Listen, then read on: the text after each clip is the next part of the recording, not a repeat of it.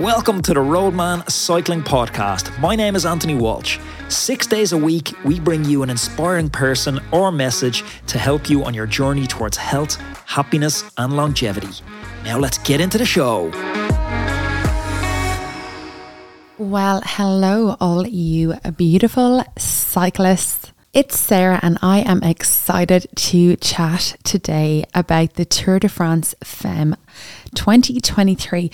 Now, last week I did a review of the men's race, so I wanted to complement that podcast with a review of the women's race. And I actually got a few emails this week about last week's podcast asking if I was feeling okay and had I taken something. I, I was. I was very excited over the men's race last night, but come on, cycling is basically my life now, and the tour well, it's probably my favorite time of the year, to be honest. So, 2023 saw the first ever Tour de France Femme, and this was as a result of campaigning by women in cycling who came up against obstacle after obstacle. And they were told that they were nuts and that a Tour de France for women would never get off the ground. And I always speak about one of my favourite athletes outside of cycling, Irish boxer Katie Taylor she was a trailblazer in getting women's boxing recognised as an Olympic sport, and there are a few key players that did the same for cycling. And Marianne Vos, well, she really did the same for women's cycling and to get the Tour de France Femme to get that going. Almost 10 years ago, she formed a group called La Tour Entière, which led a petition that called on the tour's organisers, ASO, to include women in the Tour de France. Now, they got almost 100,000 signatures and an event called La Course that was born in 2014. Now, La Course, it was a one day event and it was kind of like a stepping stone to the Tour de France Femme that we know from last year. And that began on the Champs Elysees last July, and it was amazing.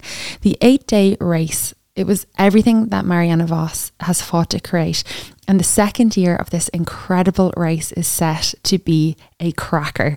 I I love thinking about all the girls out there that will watch this race in 2023 and that have been inspired from the race in 2022 and that you know they look at these women and they're like yeah I want to become the next Vos. I want to become the next Van Vleuten. And they see they see their idols there on the biggest stage in the world. So this year's Tour de France Femme race is 8 days long and covers 956 kilometers, which is almost 100 kilometers less than last year's race, but I actually think that this year's course looks harder. Yep, they've made it even more difficult. Last year, the women's race kicked off in Paris on the day that the gents' race finished.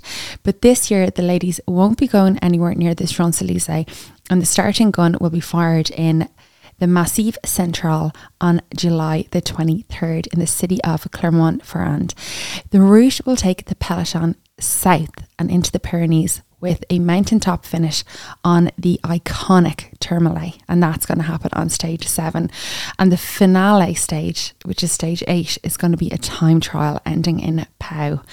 And I think it's a great idea to start the race away from the guys' finale. The race is only eight days long. The guys race for 21 days, the girls do eight days. There's less time available to traverse the countries and hit some really key areas and really key climbs. And Paris is the other end of the country to the Pyrenees, where most of the action is going to take place. So, this move from Paris has freed up the ASO, which are the or- organisers, and the race director, Marion Rousse, who is a former French rider herself. So, this year they're gone further afield in France and they have designed an amazing, varied, challenging, and an exciting route. Marion Rousse said last week the women will race eight stages from Sunday to Sunday and extend the drama for a fourth week with the same script focusing on the feats and failures of the champions and the role of breakthrough characters against a magnificent backdrop. Like last year, there will be similarities between the two courses. So, yeah, she hit the nail on the head there, I think. There was always this big void after the guys' tour finished. It was like, okay, what do I watch? what do I watch now? I guess it's time to get back, you know, up to speed with current affairs. But now we get an extra week of quality racing with the Tour de France Femme. So the stages. The race is going to open on stage one on July the 23rd, and this is going to be a 124 kilometre flat race. Now, it has a tricky climb, and we're going to see a lot of attacks on this. And then after that climb, it leads into there's a nine kilometre lead into the finish line. The second day of racing, it's a sticky enough day. It's got 2,500 meters of elevation in total. So this day has six ascents. So they're constantly climbing and going down, up, down, up, down. And we're really going to start seeing who is in top form on this stage. And it's going to be a really tough 148 kilometers. Day three is similar in length. It's got five notable climbs and a flash 10 kilometer ride to the finish line. Now, the following day is the longest day with 177 kilometres on the cards and 2,400 metres out of climbing. And they're saying the strong winds could also play a factor in this day. Race director Marion Rousse said, The fourth stage, when we'll arrive at Rodez doesn't seem so difficult on paper, but I went there and I can tell you it's very hard. Above all, in the last 40 kilometres, where it's always up or down. There's small roads, the positioning will be very important. Really, the fourth day for me will be almost decisive for the GC. So that's very interesting, and I cannot wait for that day. Stage five, then, and we are getting deep into the Pyrenees for a 126 kilometre route with four ascents, and then the following day, stage six is 122 kilometres, mostly flat. And I think that day is obviously going to favour the sprinters. Now, the next day on to the Queen stage. Queen stage in any cycling race is the hardest, most demanding stage of a stage race, and it's always in the high mountains. And this one is going to be a bitch. The women will be scrapping it out on the famous Tourmalet, where the final ascent is 17 kilometres with an average gradient of 7.3%. I've never cycled this. This is on my list. I think the gradients are pretty consistent the whole way up the climb. It's going to be an amazing day without question. The Col du Tourmalet is one of the all time greats of cycling. And it first featured in the 1910 Tour de France. It's appeared over 80 times in the Tour de France since. So it makes it amongst the oldest and the most frequently used climb in the history of the race. As the highest road pass in the French Pyrenees, the Tourmalet is a special, almost sacred place for cyclists throughout the world. This is going to be the most decisive stage, in my opinion, of the race. And the following day, the last day, we have a time trial. So after the Tour de France Femme 2022, the fans, the teams, the riders, I spoke about this in a podcast uh, at the conclusion of the race last year. So everyone's spoke, everyone shouted, and the organisers listened. And this year, we are going to be treated to a time trial on the last day. Oh my God, that is just, it's going to be unreal. Last year's finale saw the Peloton having to I, the only words I can use really are scramble and claw their way to the finish line on top of La Planche de la Vie with those killer 24% gradients. Oh my God, remember watching everyone going up that. That was so exciting. And although the time trial is obviously a completely different finish, it will be equally exciting, especially if we have a close GC contest they've already made this so difficult though. The riders will be feeling every single gradient in their legs still from the Tourmalet from the previous day. Okay, so let's look at the riders.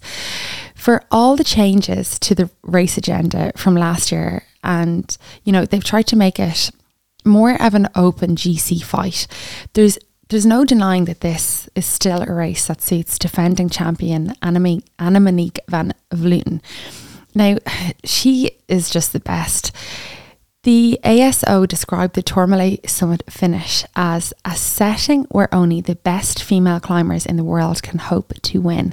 And hello, like who do we think about? Best female climber? It's just Van Vleuten. She's number one. She's an epic climber, as we saw last year. And I can tell you what, she's not too shabby at time trialing either. So some people in the media have called her winning next year. You know, they've called it already, but I don't know. There is some really good, strong, well rounded, determined GC contenders coming through the ranks. And I don't know, I, I can't see Van Vleuten as a shoe in just yet. That said, I would really like to see her win. She is just special, and I don't think there's any course that the organisers could have designed that wouldn't suit her. She's an all rounder. After winning the world champs a few weeks ago, she will be racing in the rainbow jersey and with that coveted number one pinned on the back of her jersey, which is even cooler because we know that this is probably going to be her last year as a professional cyclist and what a way to end your career. So, who is going to be trying to stick it to Vos? We have Demi Vollering. She was the closest rival to Annemiek van Vleuten on the ascents last year, but she said that her legs exploded trying to match Van Vleuten. And she said to Vos afterwards, It's not normal what you did. Vollering is also a powerful time trialist, and I think that she's going to excel in the first six stages. Plus, she has an amazing team behind her. We also have Kasia Niewiadoma breathing down Vos's neck. And I think this year is her year for at least a few stage wins because she's suited to those mid mountain routes. Recovery seems to be her superpower. And when other riders are completely gassed from climbing a steep pitch or putting in a big effort to close the gap, Niewiadoma just she always just seems to have another gear and can always just give it another punch. Now, we can't rule out Elisa Longo Borghini. This Italian is feisty. She is an aggressive racer, and I think she is amazing at just bossing the peloton around in order to get into positions that suit her.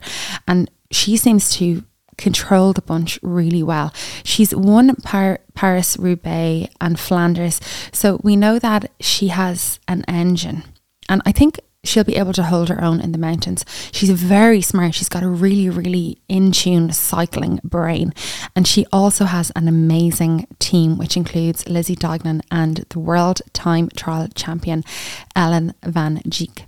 So, if you're into sprinting, well, this year the course does really focus on climbing. We have a fast finish on stage three and then another one in stage six. But like the guys' course, these sprinters are going to have to get over all of those climbs first and try stay fresh for their star moments. So we're nine months away from the start, and like the men's race, I just can't wait. Women's racing has come on so far, even in the last year.